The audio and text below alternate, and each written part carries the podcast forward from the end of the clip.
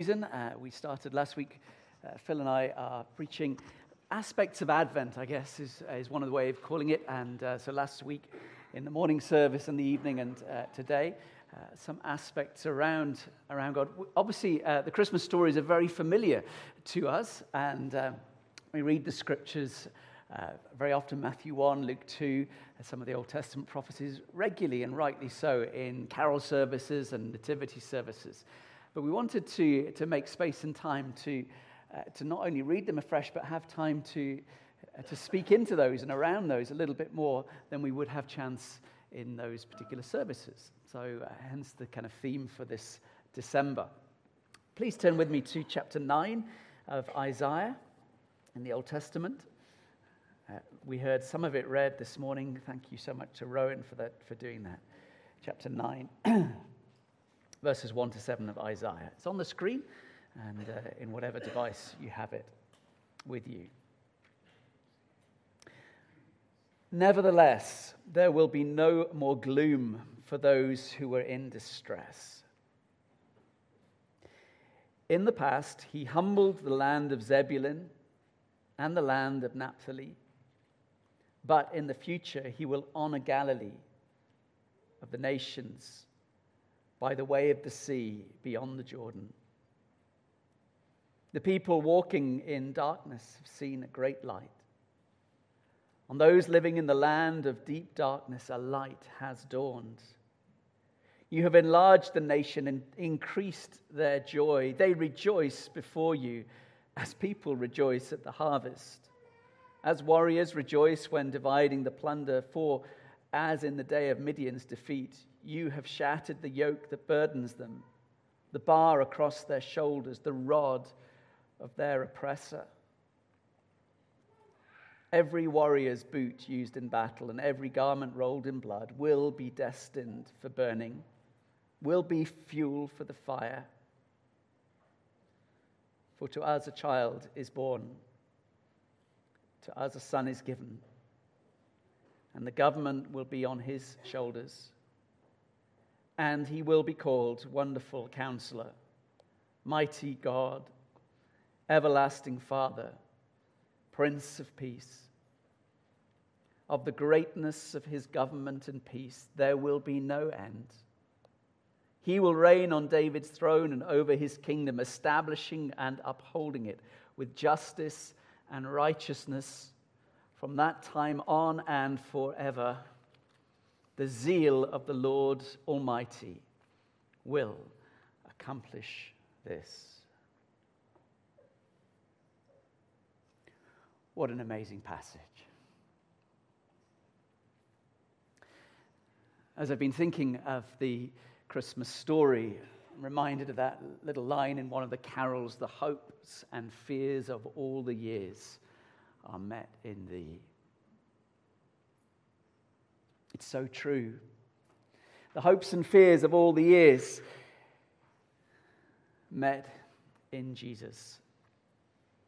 Rightly so, from ages old, this passage from about the 8th century before the arrival of Jesus speaks, as do all of the scriptures, and declare four wonderful names of God the Messiah, the anointed one.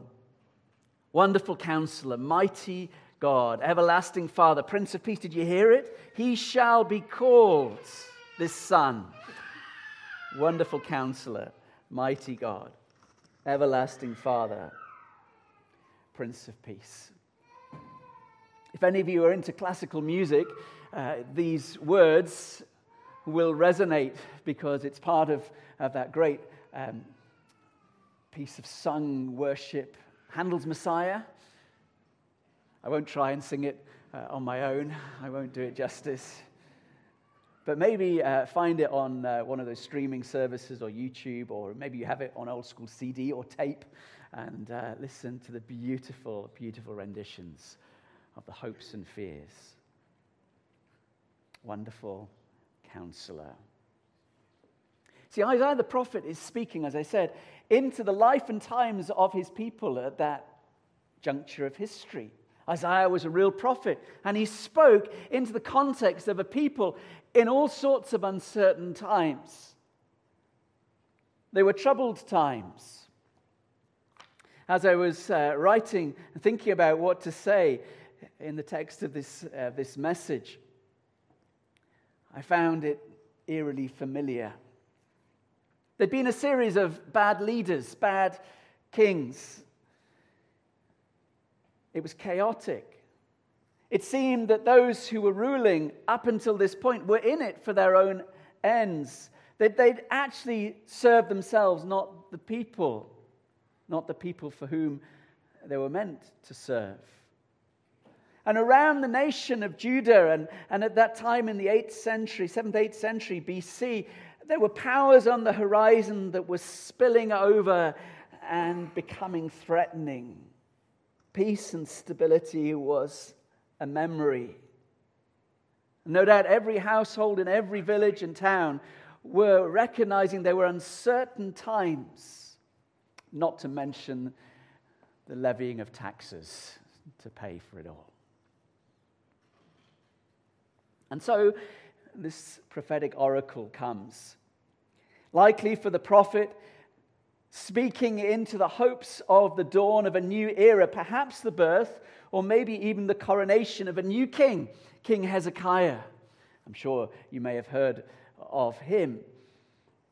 His precedents, those who'd been before, had left hopes dashed. But as always, with the arrival of a new leader, there is that sense of of hope. Maybe this will be different a new day, a new dawn, a new era. Remember those moments in Washington when the new president is inaugurated and everyone's kind of joyful and happy, and there's a speech made of this is what it will be like, and great words are spoken, or our prime ministers on the steps of Downing Street with some wonderful things to say, but the proof is in the pudding.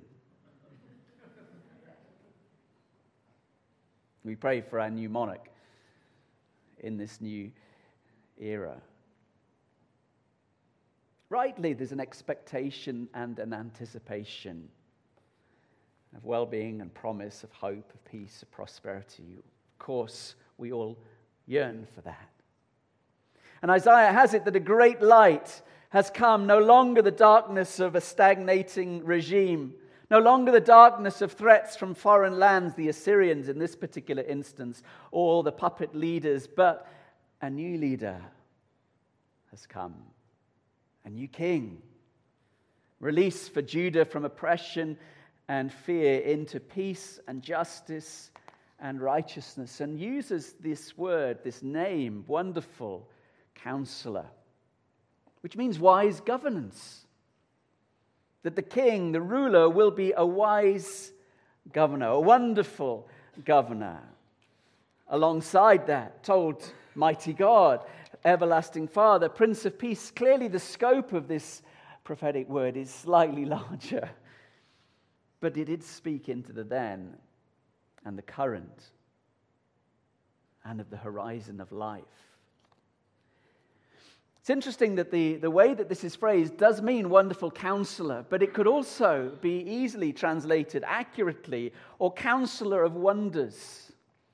Just changes the, the, the, familiarity, doesn't it? Of he will be called wonderful counselor or counselor of wonders. I like that.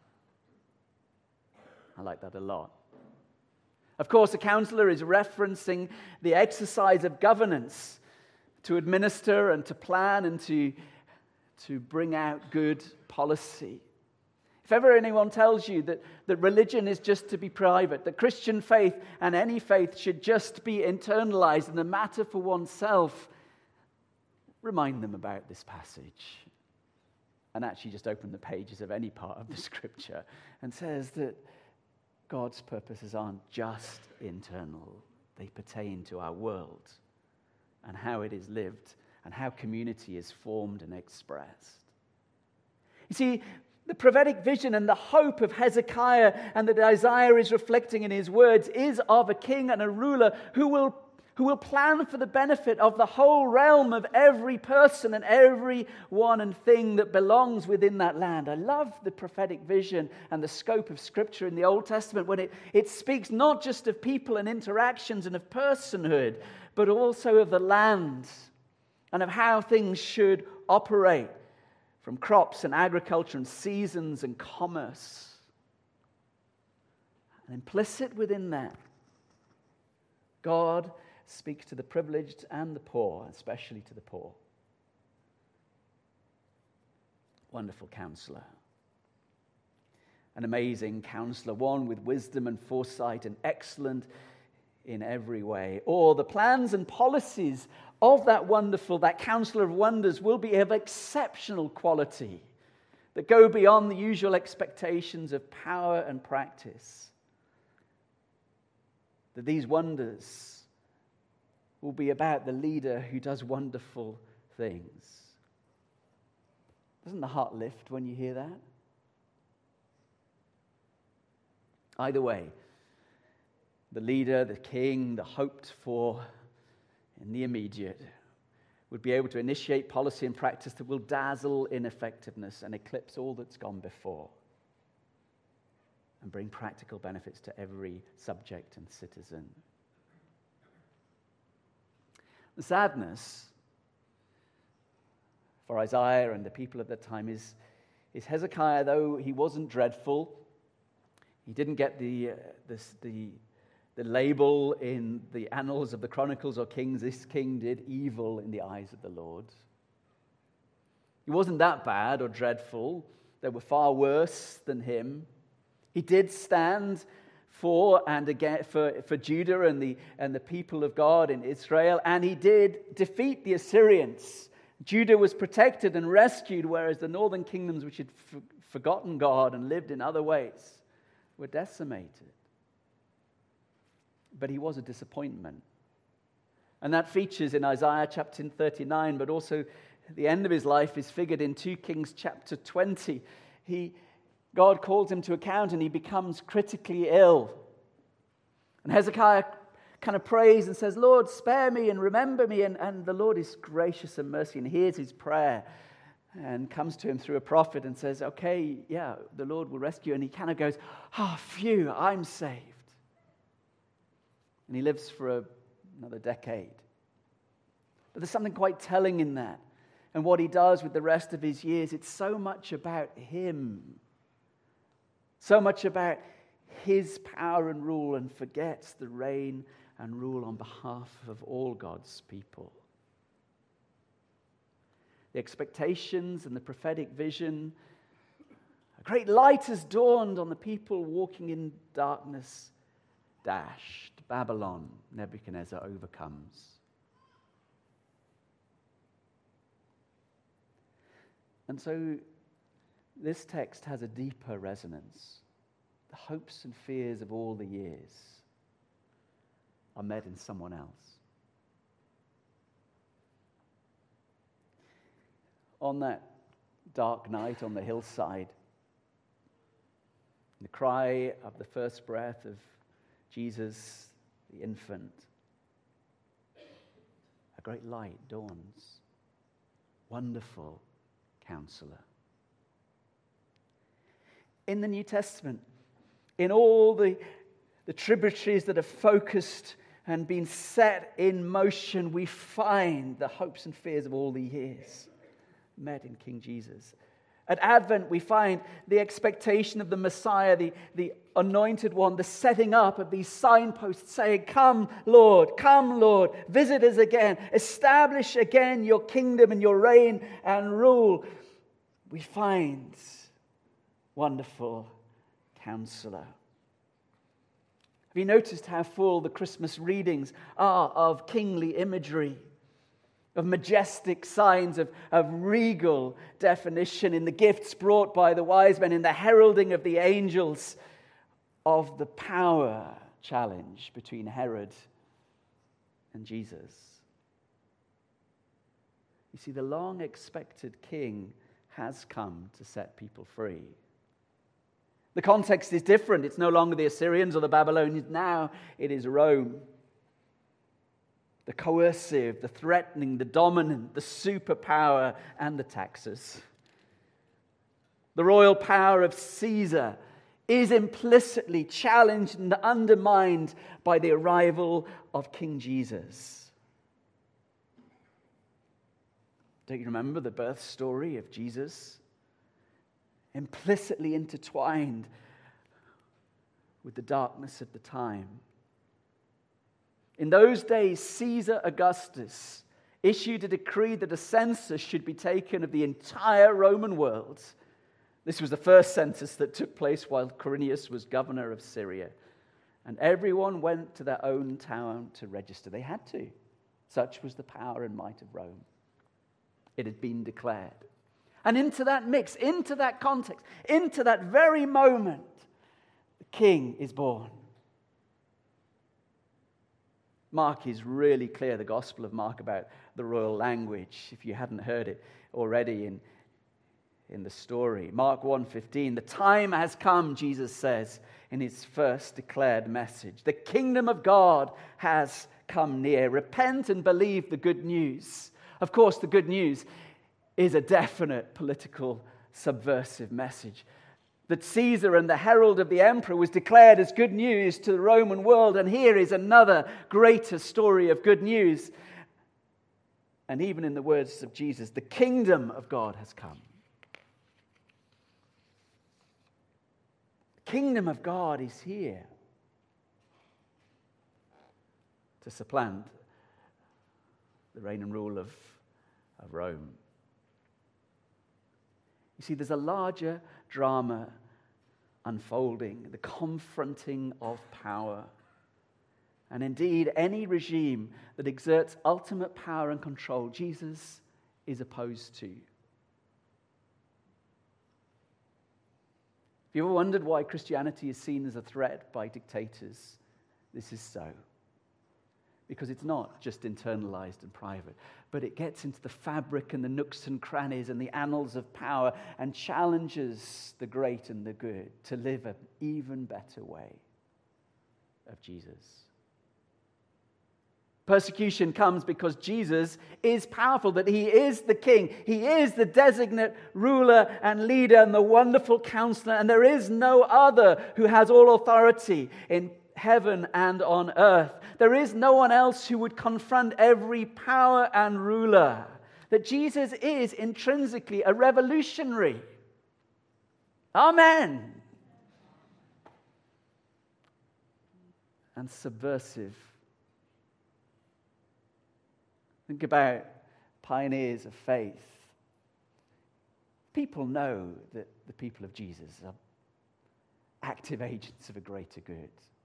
So often they're martyred because people think that'll stop it. Surprise. Martin Luther King challenging the dreadful oppression of racism in the civil rights era of America. Guns down, yes, but his legacy lives on because it's a legacy of Jesus in Latin America, Oscar Romero, or in Britain, in the history of, uh, of, of, Wycliffe, the Bible translator. Why did the powers want to stop someone translating this? Because it's dynamite. The Word of God is powerful. It challenges every dictator and oppressor and dominant force.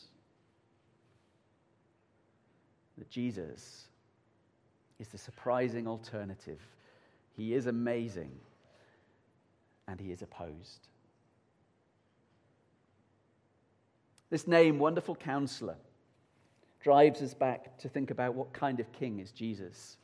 How does he oppose Roman rule? And Isaiah 9 is really clear. He will bring peace and well being, he will bring order, not chaos. He will bring life in all its abundance, not brutality or robbing. There will be no more violence or extortion. He is a wonderful counselor, a counselor of wonders, and this is good. Do you know Jesus is wise? Of course you do. But at Christmas, remember, he is wise. The counselor. He has great discernment. Do you know of how the world works? He doesn't get confused by global economics Hallelujah. I'm really glad about that. And he knows how to bring wise help to every circumstance we face. He doesn't just see the surface level, mind you. The thing about Jesus, he sees deep within. He sees motive. He sees thought patterns. He understands our history and what prejudices and, and causes our buttons to get pressed. And you know what? He's really wise. He knows our patterns of behavior personally and globally. Wonderful counselor. You see, he astonishes. When Jesus had grown up, in chapter 6 of Mark, verse 2, when the Sabbath came, he began, Jesus, to teach in the synagogue, and many who heard him were amazed. Where did this man get these things? They said. What's this wisdom that's been given to him?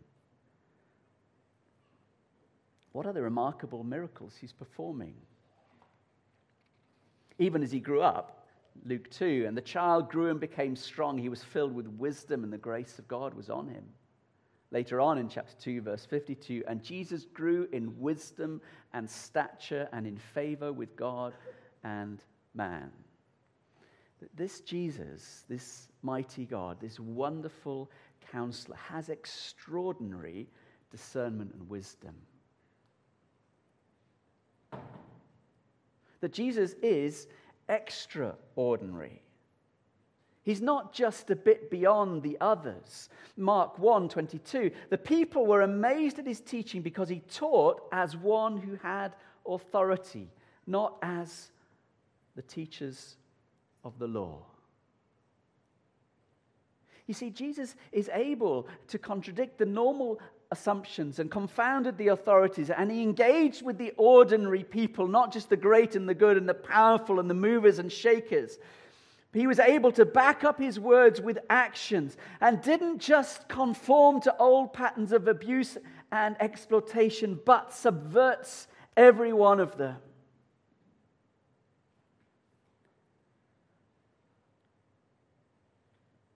Mark 10, 25 and following. It's easier, says Jesus. This is wise. It's easier for a camel to go through the eye of a needle than someone who is rich to enter the kingdom of God. The disciples were even more amazed and said to each other, Who then can be saved? Jesus looked at them and said, With man this is impossible, but with God all things are possible.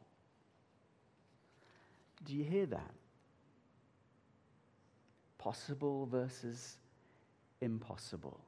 This wonderful counselor. He goes head and shoulders, far more, in fact, beyond any earthly ruler to date. No one else carries this name, and he will be called Wonderful Counselor, Mighty God, Everlasting Father, Prince of Peace, Wonderful Counselor. Way back in Genesis chapter 18, verse 4, there was something said, Is anything too wonderful for the Lord? Same word. Things are possible with God. In the world's eyes, impossible. Possible with God. What the world has long since said, that's intractable, that's insurmountable, that's just too difficult. With God, possible. No one can save and rescue this nation. They're too corrupt. With God, possible. No one can rescue my child, my son, my parent, my grandchild, my godchild. With God, possible. No one can break the hold of this addiction or this prejudicial system that seems implicitly entwined in all of our culture with God. Possible.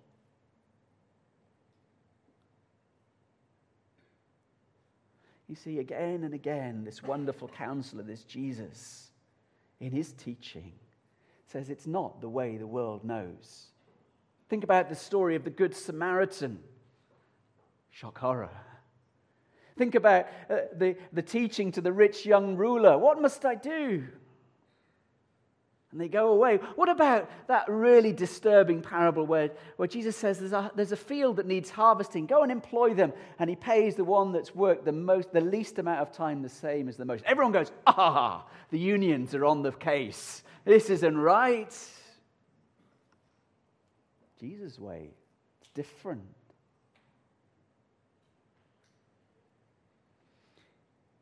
See, Jesus opens up new possibilities. The age of the old ruler that didn't want or didn't see or didn't expect the impossible because it was a hard nut to crack with God possible. And you know what? It's happening. I've mentioned it before, but I, I, I listened to an audiobook. It's best probably to read it because people sometimes re- write books to be read, not to be heard. I listened to it on Audible, and it's a long book by Tom Holland called Dominion, 500 and something pages. I read, listened to it on long journeys for about half an hour, and then I had to stop because I was kind of like, I can't take it all in. But Tom Holland, not a Christian, historian, expert on Rome, was really struck in his, um, in his deliberations. Uh, he kept finding that Christians popped up, and this figure of Jesus kept popping up in Roman history. And he was really perplexed because he was like, oh, I don't want to consider Jesus. Then he thought, actually, with historical integrity, he needed to. And he's written this amazing book called Dominion. And it's all about how Christianity has permeated our Western society. And it could be summed up like this The question posed Do you believe in human rights? You sound not convinced. Do you believe in human rights? It's because of Jesus. Do you believe in the dignity of every person? Because of Jesus. Do you believe in the value of the poor and the weak? Do you know that's because of Jesus? He said that in every ancient culture, in Rome, in Greece, all the way through of those who would come and dictate. It's the victors and the powerful who get the spoils, who are celebrated. It's the weak and the oppressed that are marginalized and, and, and um, exploited and slave, uh, enslaved and trafficked, trafficked. And it's because of Jesus that suddenly there's a care for the poor and the underdog and the sick and the marginalized. And Tom Holland, in his brilliant book, charts it all back. Do you care for and, and believe in caring and advocating for every person?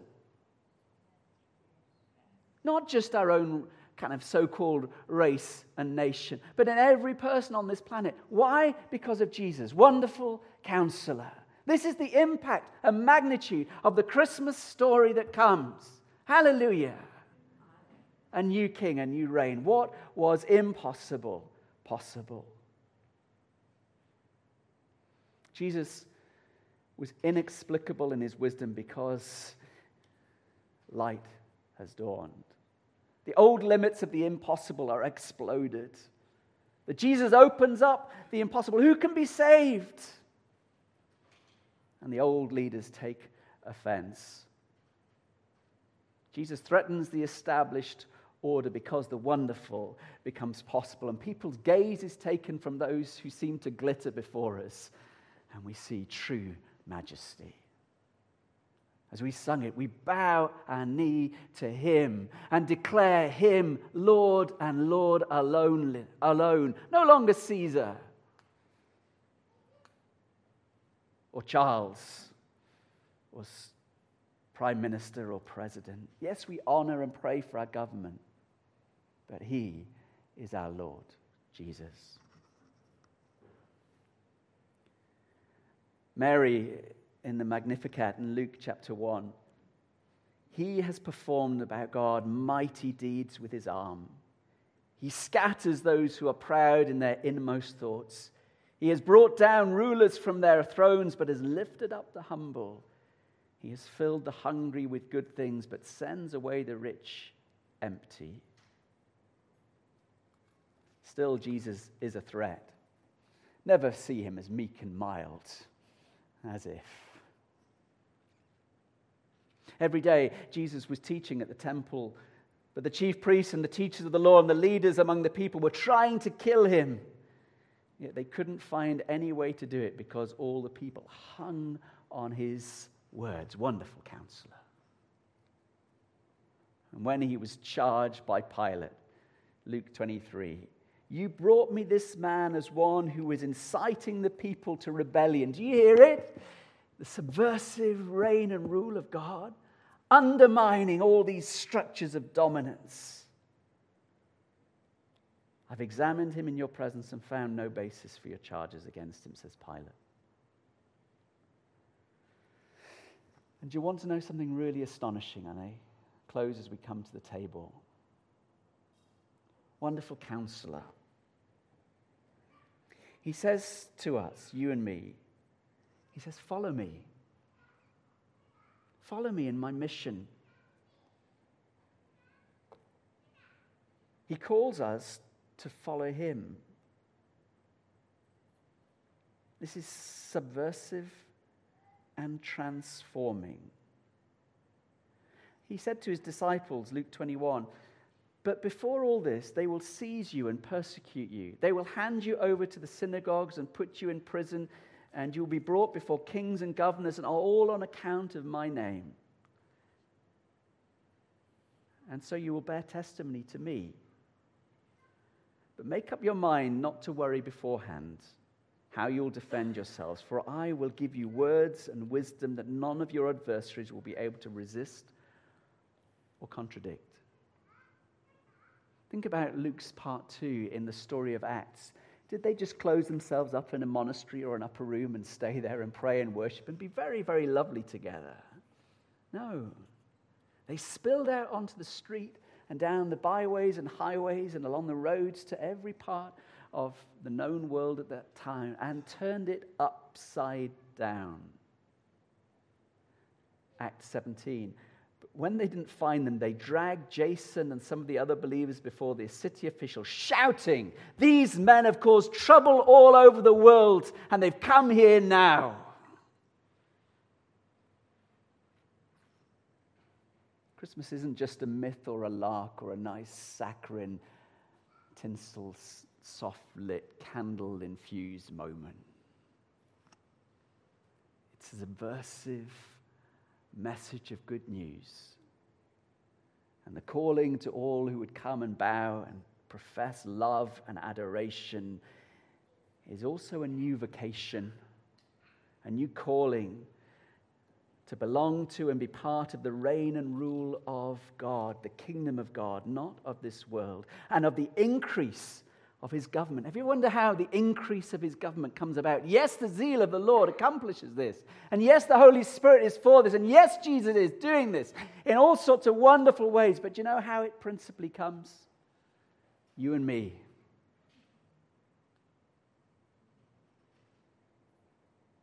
Peter and John and Mary Priscilla and Aquila.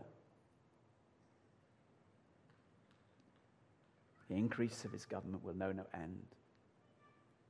The daily intentional engagements of us, his people, astonished by his wonder. No longer subscribers to the old order. Do you see it on emails you get? There's a little button at the bottom that says unsubscribe. Don't do it to our emails. But you know, by choosing Jesus, we metaphorically press that button, that link. We unsubscribe to this dominant, corrosive, corrupt, dying, decaying order. And we subscribe to the kingdom of God, for whom we live under the wise, wonderful counsel of Jesus. And this is subversive this uncommon wisdom to interrupt the foolish belief that business as usual remains. Happy Christmas.